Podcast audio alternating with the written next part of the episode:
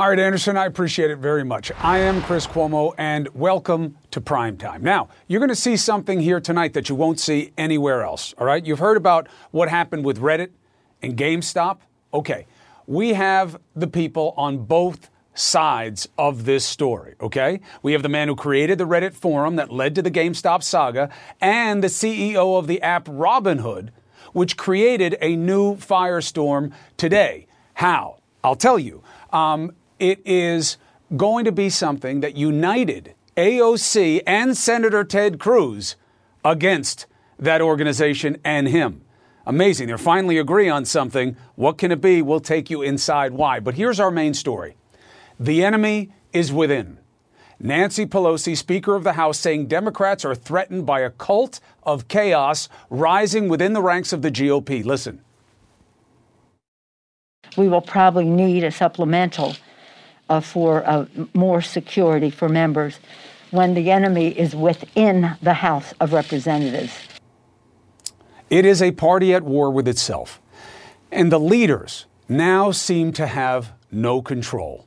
The proof you have the main Republican in the House, Kevin McCarthy. He told his caucus to get along. The next day, Upstart Congressman Matt Gaetz went to the home state of Liz Cheney, number three in the caucus, and attacked her personally. If you want to prove that you have the power, defeat Liz Cheney in this upcoming election, and Wyoming will bring Washington to its knees. Maybe we ought to fight the neocons at home so we don't have to fight them in Washington, D.C. But that's the problem, isn't it? Because the neocons are at home in Washington, D.C. I had a chance to communicate with President Trump yesterday. He sends his love. He loves you all so much. And President Trump is going to keep fighting for this country with every breath that he has. Now, I wanted you to hear that last part. Two reasons there. One, he's going after his own. And two, you heard why. Now hold that thought. Remember, it's not just Gaetz. This QAnon kook actually got elected to the House in Georgia, right? From Georgia. Members were quick to call her an aberration. McCarthy said he would have a private meeting with her to talk about these extreme QAnon views, right? That she'd change. He just put her on a key committee. Remember who this person is Marjorie Taylor Greene. This is her chasing down a Parkland school shooting survivor. She believes Parkland was a false flag event, FYI. I mean, it wasn't what we thought it was. Newtown also, where all those kids were killed. She goes after this kid, telling him she has a gun with her. But then, when a reporter tries to ask her a question, he's threatened with arrest. She's now scrubbing her social media, but CNN found a post where she once supporting, sh- supported shooting Nancy Pelosi. So you have your answer. The war in the GOP is over. And we know what won. Worse won. Because Gaetz, as you heard, he doesn't take orders from the leadership. He takes orders from the same man who said that QAnon congresswoman was a future leader in the GOP. You know who that is? This guy. And here's more proof that it's over. Kevin McCarthy, flew down to kiss the ring of the man he criticized for stoking the insurrection on January 6. Why do you think? Because they are doubling down on the division. It's over. That's what it's going to be about. And you have to prepare yourself for that. The Democrats have to figure out what to do with it. Biden, too. Because it's the same thing in the Senate. McConnell pulled that bait and switch, right? He proved his undying loyalty to the king, right? He voted to dismiss the trial after begging for time to give the trial its due. After saying Trump provoked the mob and fed them lies, why would he make that reversal? Now you know why. It's over. They're not about character, they're not about law and order, they are about following the law of what Trump orders. They won't even call out any of the extreme right groups by name. Some members, like this Greene and others, want to bring guns on the floor of Congress, don't want to submit themselves to metal detectors, and have threatened violence on other members of Congress, according to Pelosi. Here's what we know for sure the acting Capitol Police Chief has just called for permanent fencing around the Capitol post insurrection. Can you believe this? Are the people safe inside? Are they safe from one another? What does that mean for us? We finally have a president taking aim at the pandemic and related problems, but what can get done on the pandemic in the midst of pandemonium? Let's bring in the better minds. David Gregory and Governor John Kasich join me now. Gov, not a uh, easy assessment to hear of your party, but what do I have wrong? I mean, all of the dots seem to connect into this kind of well, and, deal of disruption. Yeah. I guess it, I'd say the only thing you may have wrong is there there is there is a remnant of normal people in the Republican Party who aren't buying into this. But uh, but Chris, here's the situation is is that the Republican leadership has really gone along and fostering these uh, these lies, these conspiracies. Uh, you know, the election was stolen. Uh, you know, th- th- that even that in and of itself is enough to say. So what has to happen in order to wake people up is the Republicans in a clear voice have to say, we lost the election. You know, plain and simple. And then there are people in the party right now, uh, and frankly, if Trump was a false prophet, Chris, he was a false prophet. And what he told people, the people who go paycheck to paycheck, whose kids are not doing well, whose jobs are at risk, he's, he's telling them, well, I'll fix all this. And those folks, you're not going to, you, you've got to give them ideas and give them some hope because much of this is about desperation, conspiracies. But I've got to hold the leadership in the party uh, accountable for this because they continue to foster untruths, not untruths. They foster lies mm. and hmm. misinformation. And people out here, some of whom are desperate, are willing to latch on to anything. And that's how Trump became the false prophet. Well, he still seems to be in control of the flock. So now, David, let's just flip the analysis for a second. What are Biden and the Democrats to do? Because, look, I, have been very open. I thought cutting a deal with McConnell for any kind of power sharing, even having the discussion, was a mistake. And yet, Biden says he wants things done in bipartisan fashion. Kasich says there are good faith Republicans there. You hear that from Democratic senators as well. So, do they try to get a deal on the pandemic?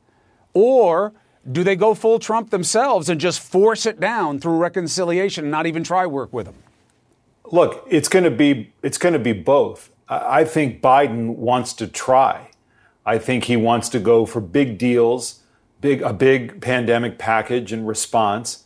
Uh, and only as a last resort will he go to reconciliation, and I think he will. I think he wants to move very, very quickly. But he, he won't get a big deal, kind of even with a handful of Republicans. He could get a piecemeal deal.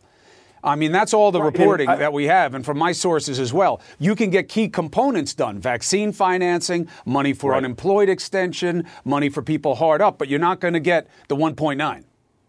Well, and that's going to put him in a tough spot because the need for money for vaccine distribution or to help schools get reopened.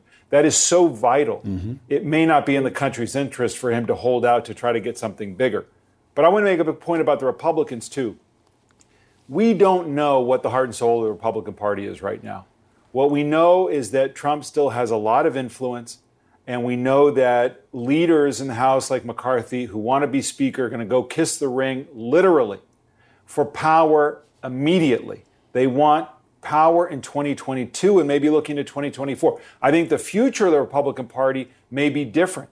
And maybe the governor's right that it comes back to your rank and file Republicans and other conservatives who try to figure out how they get back to some semblance of what they were.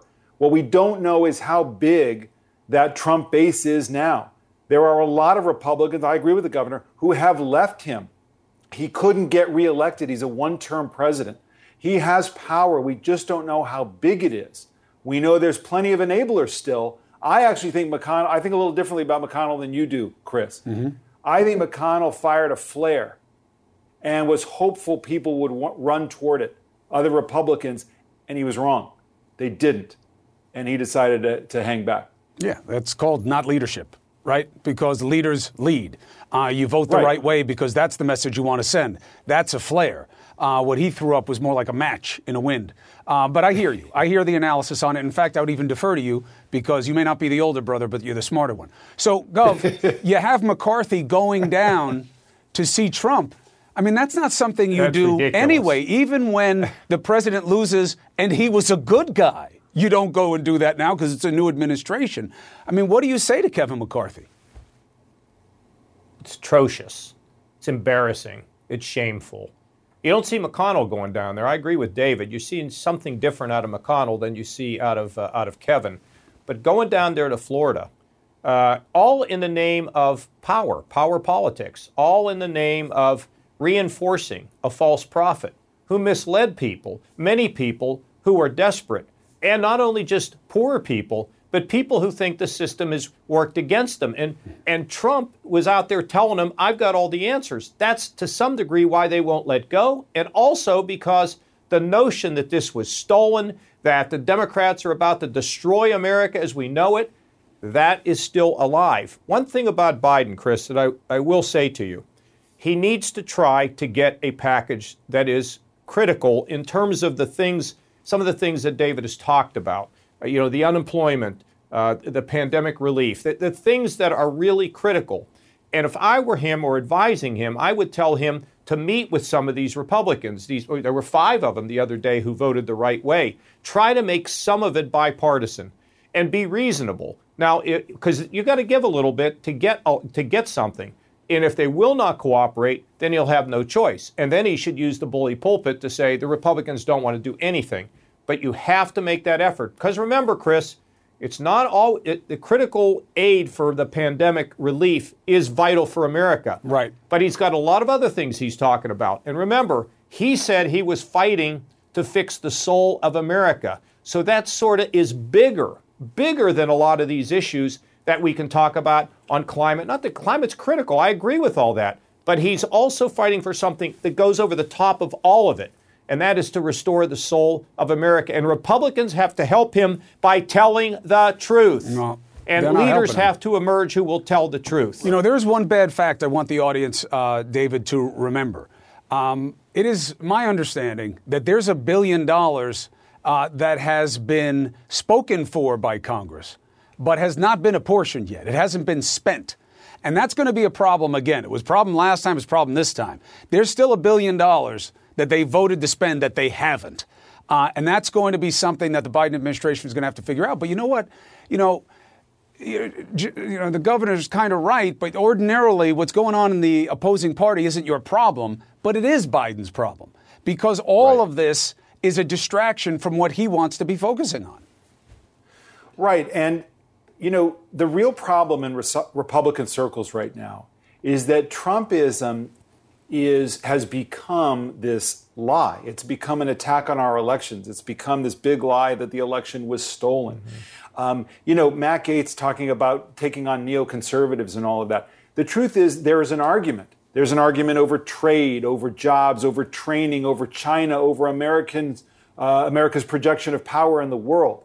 But Trump forfeited that conversation of consequence when he decided to act like an authoritarian president and to launch an attack on another branch of government. And so McCarthy and Gaetz and others who are engaged in all of that are not are having an untruthful conversation. But Biden has to deal with that Republican Party that is still showing majority saying Trump should rerun, should run again in, in 2024. So he doesn't know who to deal with because the other Republicans are happy to take him on on spending or to take him on on the woke left or, or the cancel culture.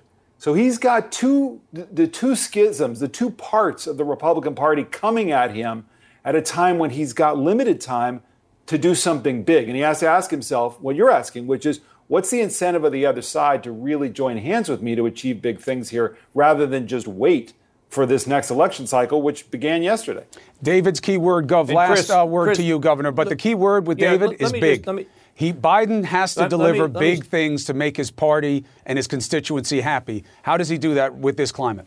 Well, let, but let's fix the country and let's focus. So you make a little compromise here with the Republicans and try to get something that we can all agree is critical. And I want to also tell you, Chris, if the Republicans don't start start to talk about these ideas and their solutions, a number of the ones that, that David just mentioned, in my opinion, the Republican Party will cease to exist. One final point. In politics, you need to take the heat. It's not about reelection. It's about what you stand for. You know, we put up a flare. No, don't just put up a flare. Seize the high moral ground. That's what politics is about. That's what leaders are about. They are the ones that say, let it come, bring it on, and I'm going to withstand it. And in the end, the truth shall win. We need more of that out of, well, frankly, out of everybody in politics today. Well, I would define everybody as everybody in your party right now because I've never seen the Yeah, GOP in the yeah. situation that it's in right now. David Gregory, thank I, you. I agree.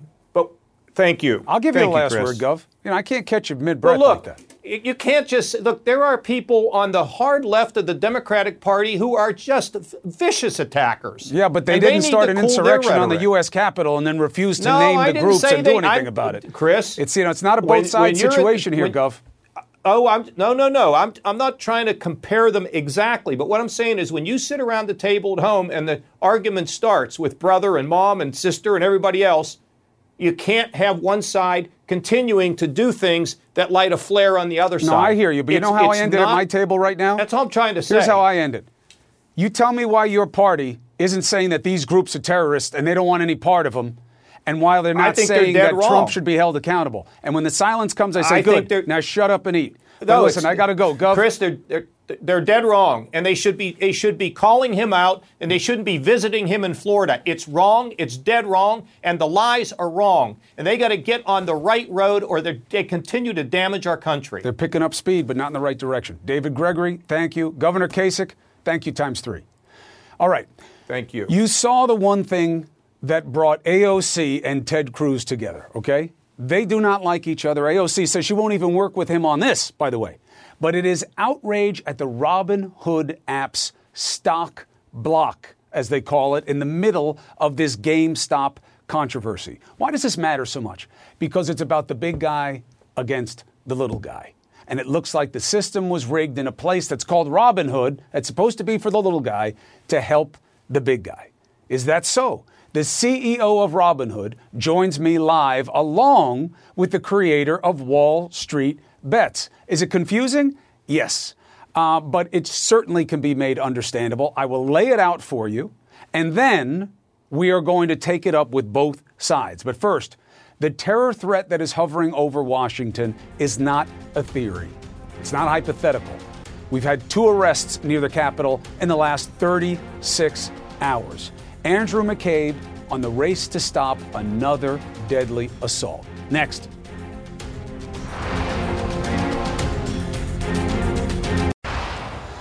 You have to get your mind around the reality that nothing is over.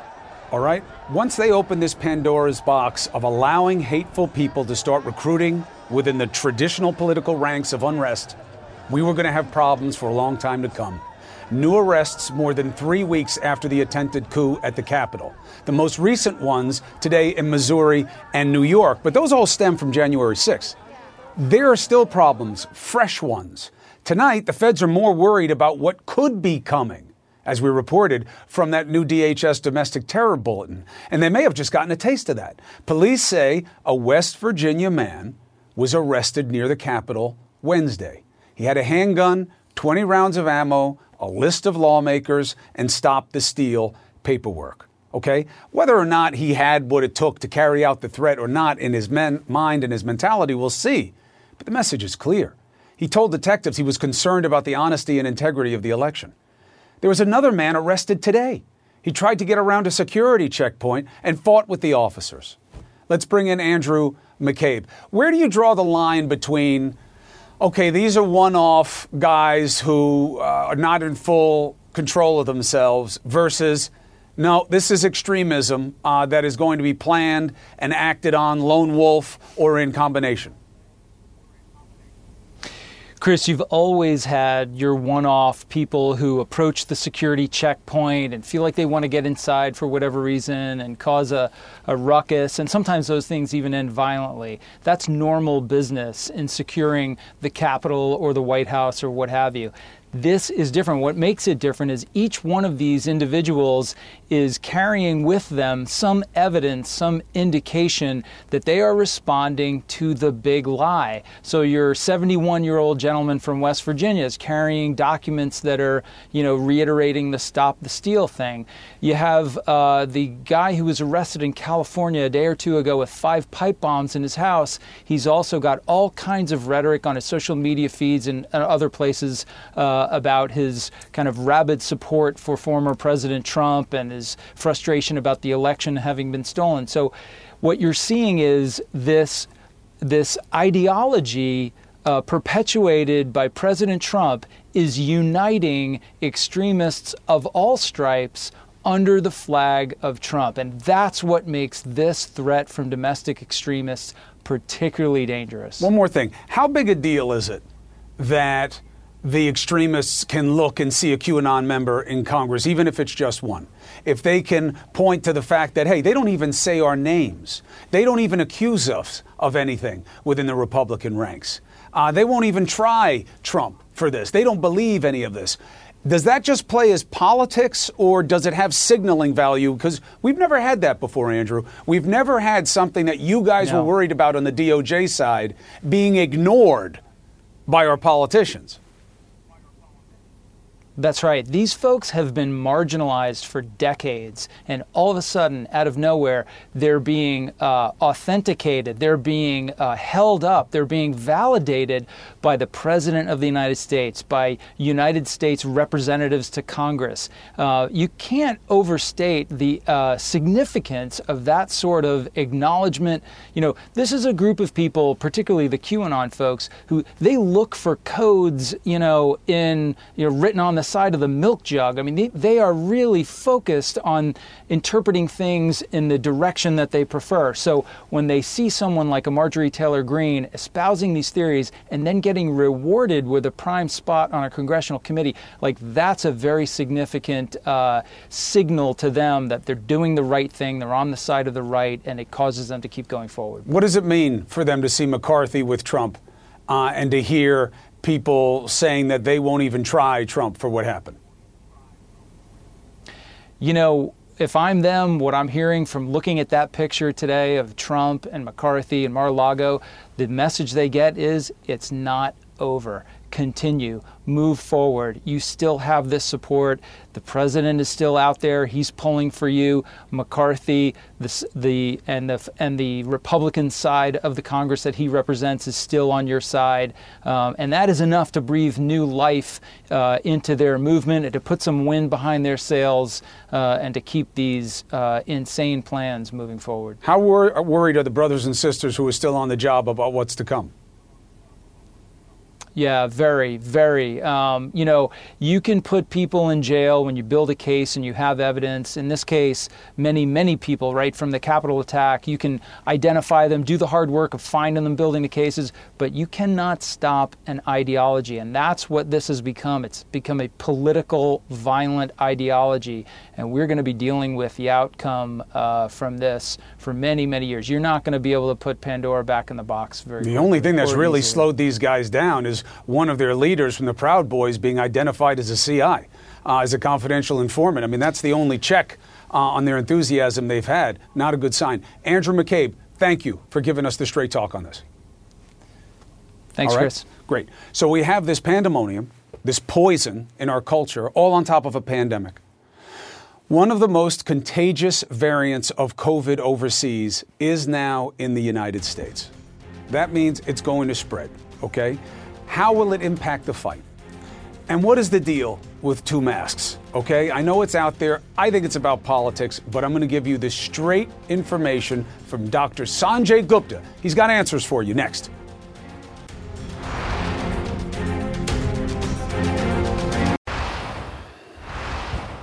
It's beyond sad that after all this death, we still don't get it with masks.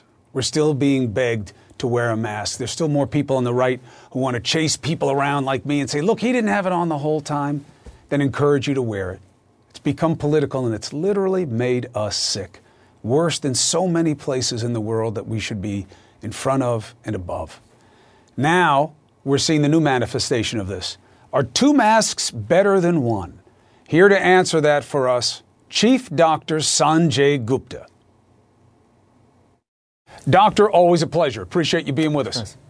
Great to be here. Let's talk masks. Uh, what's all this drama about? Uh, what do we know about one mask, two masks? What's the guidance? CDC says wear a mask. Yeah. What are we supposed to think about multiple masks?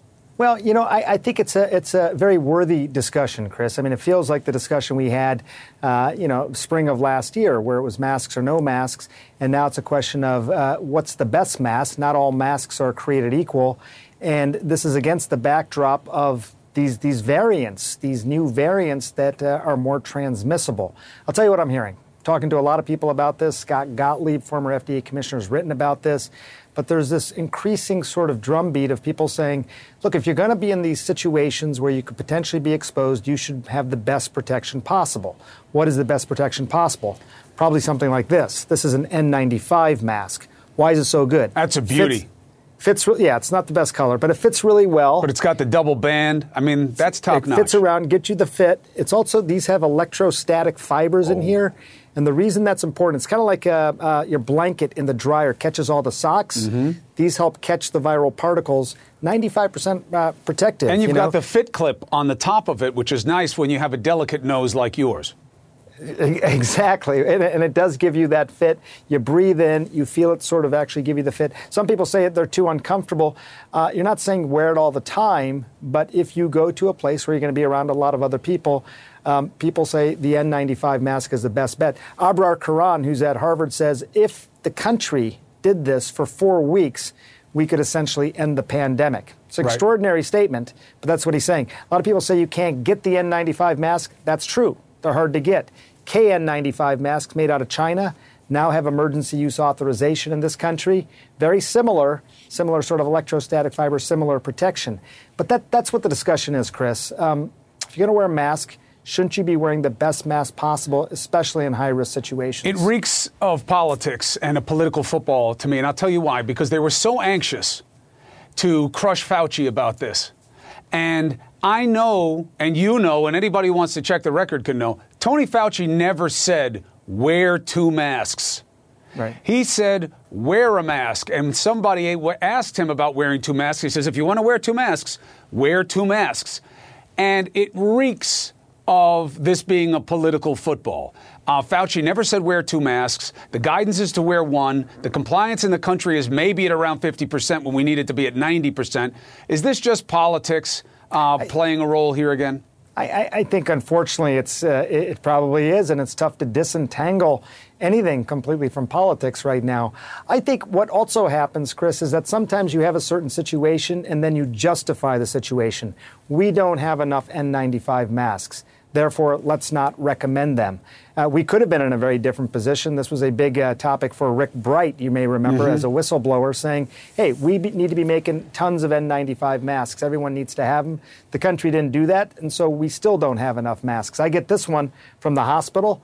I can only get a new one if it gets ruined or, or soiled or something like that. That's when I can get a new one. They're, they're simply not enough anymore. Right. But I do think the KN95 masks from China can play an important role and we need to make more of them, as opposed to saying we don't have enough, so not, let's not recommend them. That the answer is we should make more. So the numbers are starting to come down in cases, and now we start getting the variants, uh, and you know, it raises a question that people don't want to ask, let alone answer, which is, are these variants going to force? Should we expect lockdowns?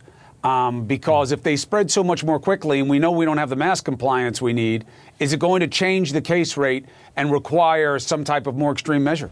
I, I you know, I, you're right. No one wants to hear this, Chris, and I feel like uh, I look at the data and uh, understand what is happening in other countries. We talked to Clarissa Ward in the UK yesterday. I mean, it's a dire situation as the transmissibility of the UK variant, uh, you know, has really, uh, you know, wreaked a lot of a lot of transmissibility over there. Let me show you the important sort of numbers here, if we have them. Basically, if something is more lethal versus more contagious, mm-hmm. play that out. Play it out for a month. A month is six generations. A generation is five days, right? That's sort of the average incubation period. What happens after a month, after six generations? You get far more deaths from something being more contagious versus being more lethal. People need to let that sink in. But basically, it's more contagious, therefore, it's likely to spread to vulnerable populations. Therefore, encounters where you weren't likely to get infected before uh, become higher risk encounters, you know, uh, grocery stores, whatever it may be. And that's how you get a much higher case fatality rate.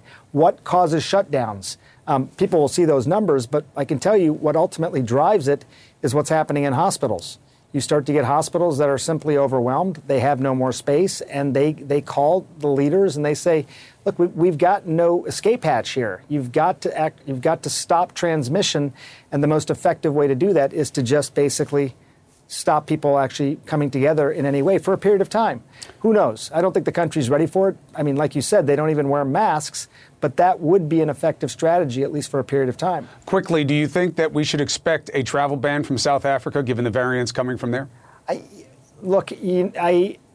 I don't know. I don't know. I don't know what's going to happen, but I'm not sure it's a good idea if it does. And here's why: two cases in South Carolina already. No known travel history. No known connection. They were they were uh, uh, t- tested a few weeks ago.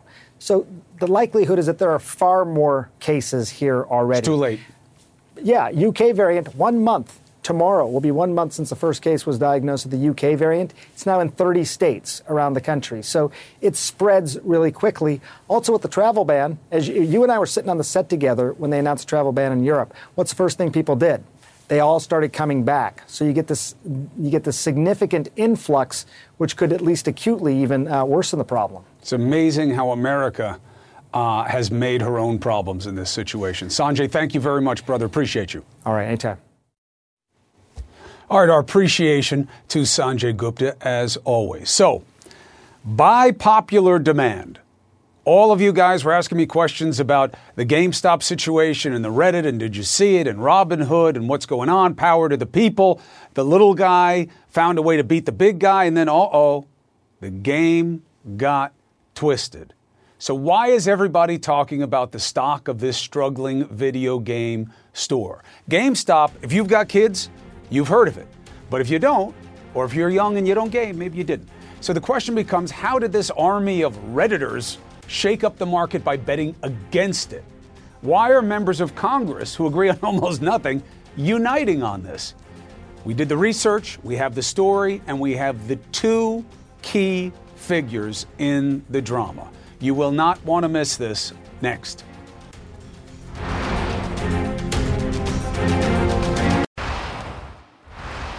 Okay, we had an extraordinary shift unfolding in front of our eyes. Individuals started banding together, taking on establishment politics and exposing a broken system. The result was a seismic fluctuation more volatile than the stock prices of GameStop, AMC, theaters, or Bed Bath and Beyond. Stocks that, by traditional measures, should be in trouble, especially amid the pandemic. Malls, movie theaters, not exactly busy places these days, right? That's why big money movers like hedge funds started shorting those stocks. Shorting just means betting on them to fail. A community on the website Reddit called Wall Street Bets they reacted by starting to buy up the stock. They did it so much that GameStop started the day up 25%, uh, 2,500%, 2,500% up from a year ago. Okay? That leads to stories like a line cook watching his $4,000 investment become 67,000. A pastor who made 1700 bucks in a week. Meanwhile, the move was a major blow to major hedge funds, some needing multi billion dollar infusions to stay afloat. We don't know how this ends, but we know for too long the hedge funds are the ones that get the big bailouts, right? The big banks get the big help. The little guy doesn't. And that's what this story feels like. So, if you want to understand the power of the moment, you have to look at the political forces aligned on this one. AOC, Ted Cruz, Elizabeth Warren, and Donald Trump Jr. I don't even know why we include him, but they're, they're all on the same side. Um, honestly, I don't know why I, included him. The guy's not an, a politician. He just says inflammatory things to help his father and his own brand. Anyway, That power is fueled by anger, something both sides of our political divide want to harness these days, it seems. In this case, the anger is targeted at a system too long off limits to those without means. The little guy loses and the big guy gets richer. A reality, a reality as obvious as our huge and growing wealth gap, right? You all know the story of this country right now. We're waiting for somebody to somehow figure out a way to make it more equitable, more fair. We stand witness to a storm of people taking their shot, targeting the hedge funds they see as having the advantage the rise of no fee trading due to the popularity of online brokers like Robinhood provided access. In a way, it helped democratize investing because it let people bypass traditional commission fees. Groups like Wall Street Bets provided the numbers and the community to unite the effort. The outcry when companies like Robinhood and Ameritrade imposed restrictions today just shows the fury that exists behind what, for far too many is still the foreign world of Wall Street. In the face of that fury, as well as a class action suit, Robinhood will now resume some limited buying of stocks like GameStop and AMC. The question is, why did they stop the trading? Let's dig into the decision with Robinhood CEO, Vlad Tenev. Vlad, thank you for joining us. Chris, thank you for having me. This is surreal for me. I've been watching your show a lot, especially through this past year. Well, I appreciate it. Look, you know my audience. Uh, this is not uh, an investment show. And I don't think it needs to be. I don't really care about your capital commitments, your liquidity, uh, and what was going on in the regulatory side. And I'll talk to you a little bit about that. But I want you to address the obvious. This looks like a move by an outfit called Robinhood, which is supposed to be taken from the rich and given to the poor, and doing exactly the opposite that when the big guys, including one of your main investors in your company, started to lose, you shut down the game to starve the little guy. Fair criticism. That's not what it is at all. And I know you started this segment. Um, it really resonated with me because you you described the story of Robinhood. Robinhood started five years ago by pioneering commission-free, no-account minimum mobile investing, and we've been the spokesperson of the individual investor. And our whole goal as an institution is to enable those customers, empower them, and give them access to the markets because for the longest time, markets have been only accessible to the wealthy. And so the entire industry adopted our business model in 2019. And in 2020, um, we added millions of new customers. The entire industry added millions of new customers who took advantage of the market rally and became investors for the very first time. So, you know, we had to make a very difficult decision to protect uh, our customers and our firm. Why? Uh, but we, in no way. Uh, why? Explain why you had to do it if it wasn't to protect the guys who had shorted uh, the stocks, which are the big hedge funds. How are you helping the little guy investors?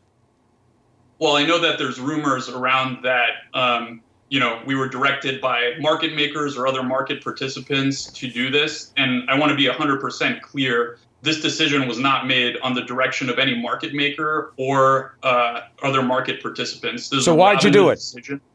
Robinhood, uh, as a brokerage, has lots of financial requirements, SEC requirements. We have to put up money at clearinghouses. The amount of money that we have to put up depends on market volatility, and we're in historic uh, we're in a historic situation where there's a lot of activity and a lot of buying concentrated in a relatively small number of symbols that are going viral on social media. So we haven't really seen anything like this before. And to to prudently manage uh, the the risk and the deposit requirements, uh, we had to restrict buying in these 13 stocks. But customers that held them could sell throughout uh, thousands of other securities and stocks on our platform were available to freely trade. And our number one priority, as you mentioned, is to make sure our platform is reliable, stable for our customers. We're serving our customers and giving them the tools. But that's exactly what's question. We're doing everything in our power to turn it back on as soon as prudent. But that's the thing, is that the trust is in question because it seems like the only people who are getting hurt were the big shots.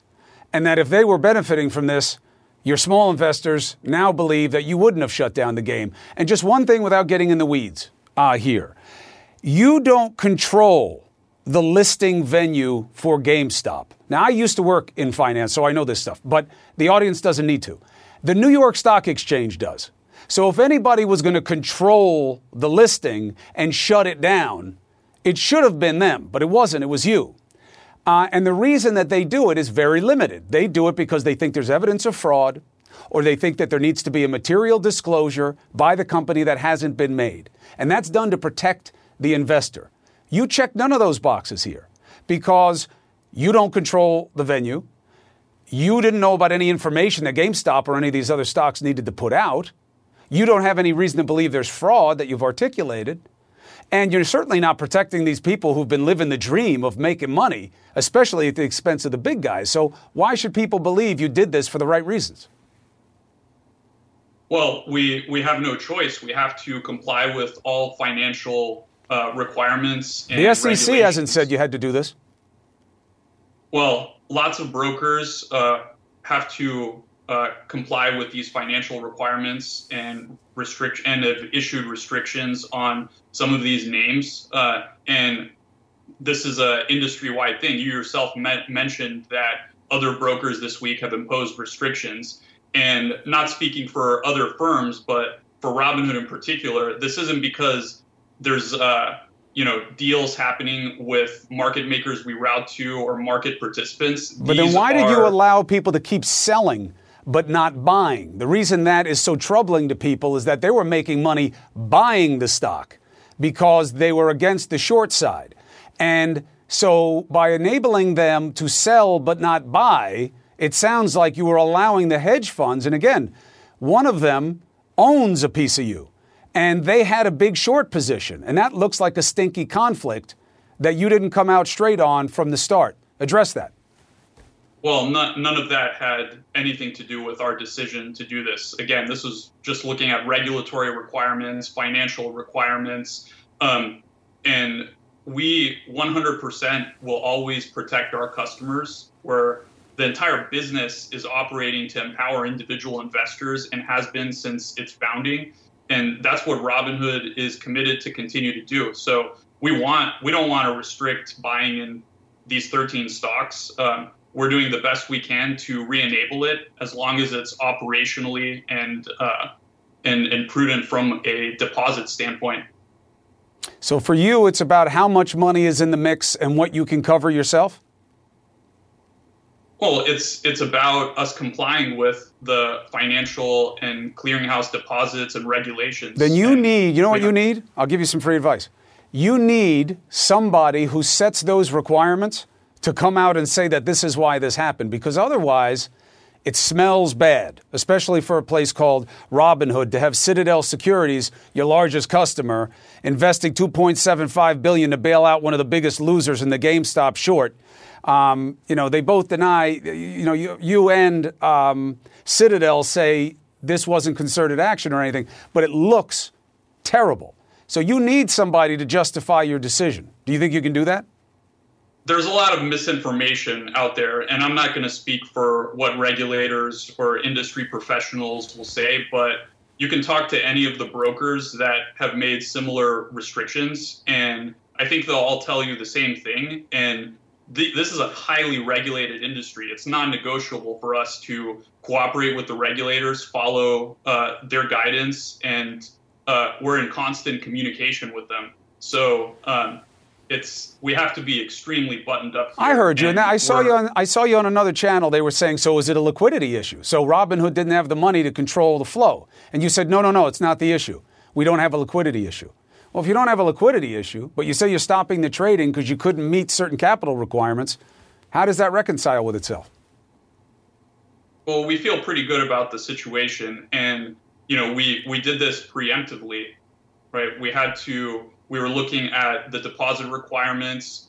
Uh, we were looking at uh, the operational requirements. So we did this proactively, and we feel good about uh, being able to re-enable these things. And uh, we definitely want to make sure customers understand when we impose restrictions, when we lift them.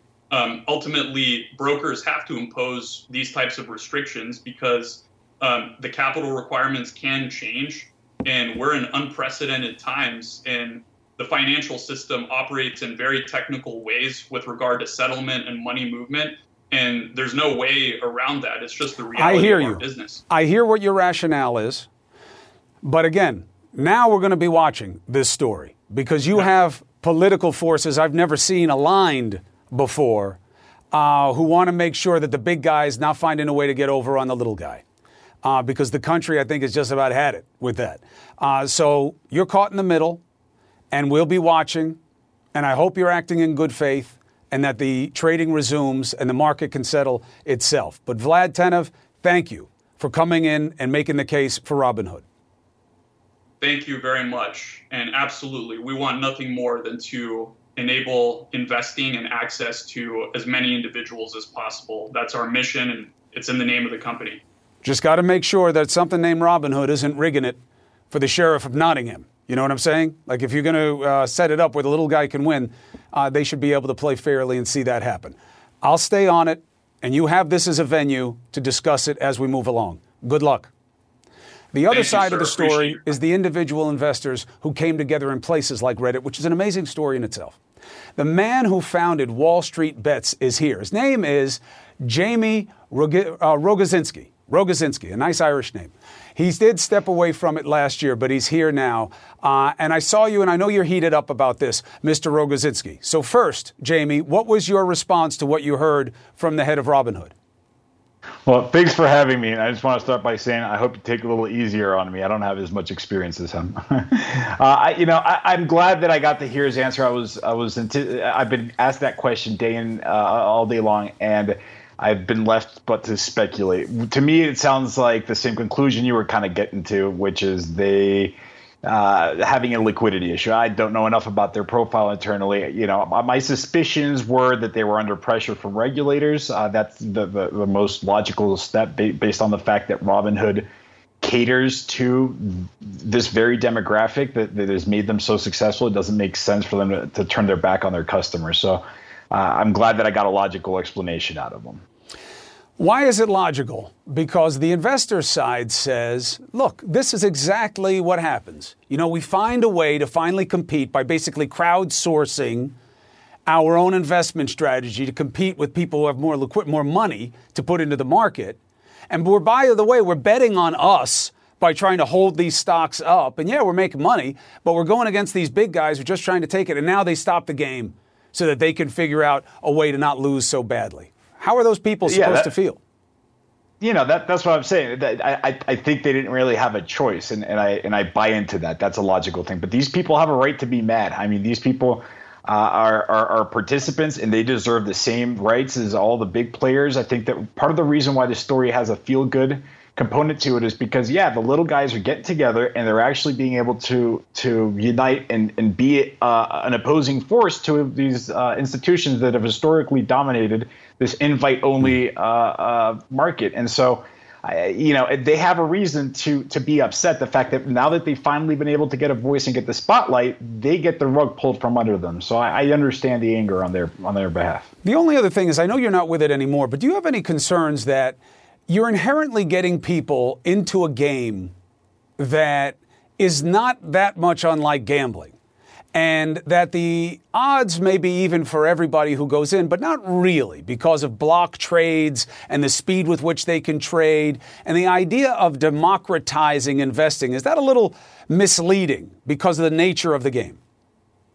You know, th- there is a new round of game. You're talking about the speed, and then and there's more technical components. The execution uh, uh, of these trades. Robinhood is, is is not known as necessarily being the best one, but but these particular the, the, the people that are coming into this type of trade, they don't care about those little things. They don't care if the, the other uh, the, the people that are um, behind these orders are front running them. They don't care if they're I hear you, the but what they price. care about is it being fair. And it's interesting. You They gave them a place to come together, and they did something Mm-hmm. that was really interesting about power of the people, even against That's the right. power of the powerful.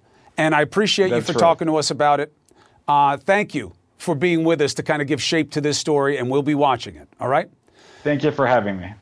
Taking the opportunity was your choice, and thank you. Thank you for watching the big show. CNN Tonight with D. Lemon starts right now. D, I have never seen anything like that before. Well, this is this is the layman's part of it because I just sort of look at okay, this is what the 401k is doing and the investment people are doing that. So, but this is a, the layman's part of it, and I think most people, which is relatable to our audience. So the the establishment has these are the rules that we've created, and it's been this way for a long time. And then all of a sudden, the little guy, the regular guy, says, "Hey, listen, times have changed. We've found that there's a loophole or what have you. This is the way that we're going to do it according to your rules. You cannot get mad at us." So I think that it is a reflection of what's happening in our larger culture, in the larger society right now, as it comes to women's rights and Me Too and uh, and uh, issues of race and equity and, and equality and all of that. It's like, and, and people who have been there, the establishment who's been there for so long, the entitled, right? The people who's, hey, look, we're the wealthy. These are the rules. We want to live by and continue. And the underdog is saying, no, no, no. We're, we deserve a place as well. And now this is the clash. So, hey. The rule, you know, what happening. I find interesting about it is I love that these people came together to prop something up. Now, you can say, no, no, no, no, you're ascribing virtue where there is only value. They saw that it was a short, they There's decided to reverse That's it the- there's that and play too. it. But Yeah. I don't see it that way. Yeah. I see it as people saying, you know, I don't like that these guys are just selling down our communities so that there can be just vacant strip malls all over the country That's true. um, because they take away all their all their liquidity, all their cash. And we're going to go the other way on it. And I choose to see it that way. And we can't ask everybody their intentions. But you are right, D. Lemon. Yeah. We are seeing a conflation of what happened here as a metaphor for society. Yep. The rules for thee, but not for me. But not for me. And God will help those he has helped already. And who are we to question his intentions? The big guy's got to win, even if we have to stop the game to figure it out. there's and a- that pisses people off, and that's why we covered it. There are a lot of arrogant hedge funders out there who are mad. A lot of hedge funders who took a bath on Yeah. this also. And Yeah, they took a bath right. at the hands of the little guy, and I've never seen that happen before. They'll be all right, though. Hey, I got a lot to get to, uh, and someone I'm sure I'm going to talk to about uh, talk about later. That is the legendary Cicely Tyson. A little bit later on. in the May she rest in peace. Oh my gosh! And an thank you for the legacy of her greatness and her choices. I got to. I sat down with her for like an hour or maybe more a couple years ago, and it was fascinating. And we'll, you'll see a little bit of that. I got to run. Get to the show. Thank you. she sat with you for an hour, she is not only a great actor, great voice. No, she's a great actor. but very patient. D. Lemon, I love you. I love you as well. I'll see you soon. This Quality sleep is essential, and that's why the Sleep Number Smart Bed is designed for your ever evolving sleep needs. So you can choose what's right for you whenever you like. Need a bed that's firmer or softer on either side? Helps you sleep at a comfortable temperature, quiets their snores. Sleep Number does that. Sleep better together. JD Power ranks Sleep Number number 1 in customer satisfaction with mattresses purchased in-store. And now, save 50% on Sleep Number limited edition smart beds for a limited time. For JD Power 2023 award information, visit jdpower.com/awards. Only at Sleep Number stores or sleepnumber.com. I'm Dr. Sanjay Gupta, host of the Chasing Life podcast. In honor of our 10th season, we want to hear from you. Leave us a message at 470 396 0832 and tell us how you chase life. It could be used on an upcoming episode.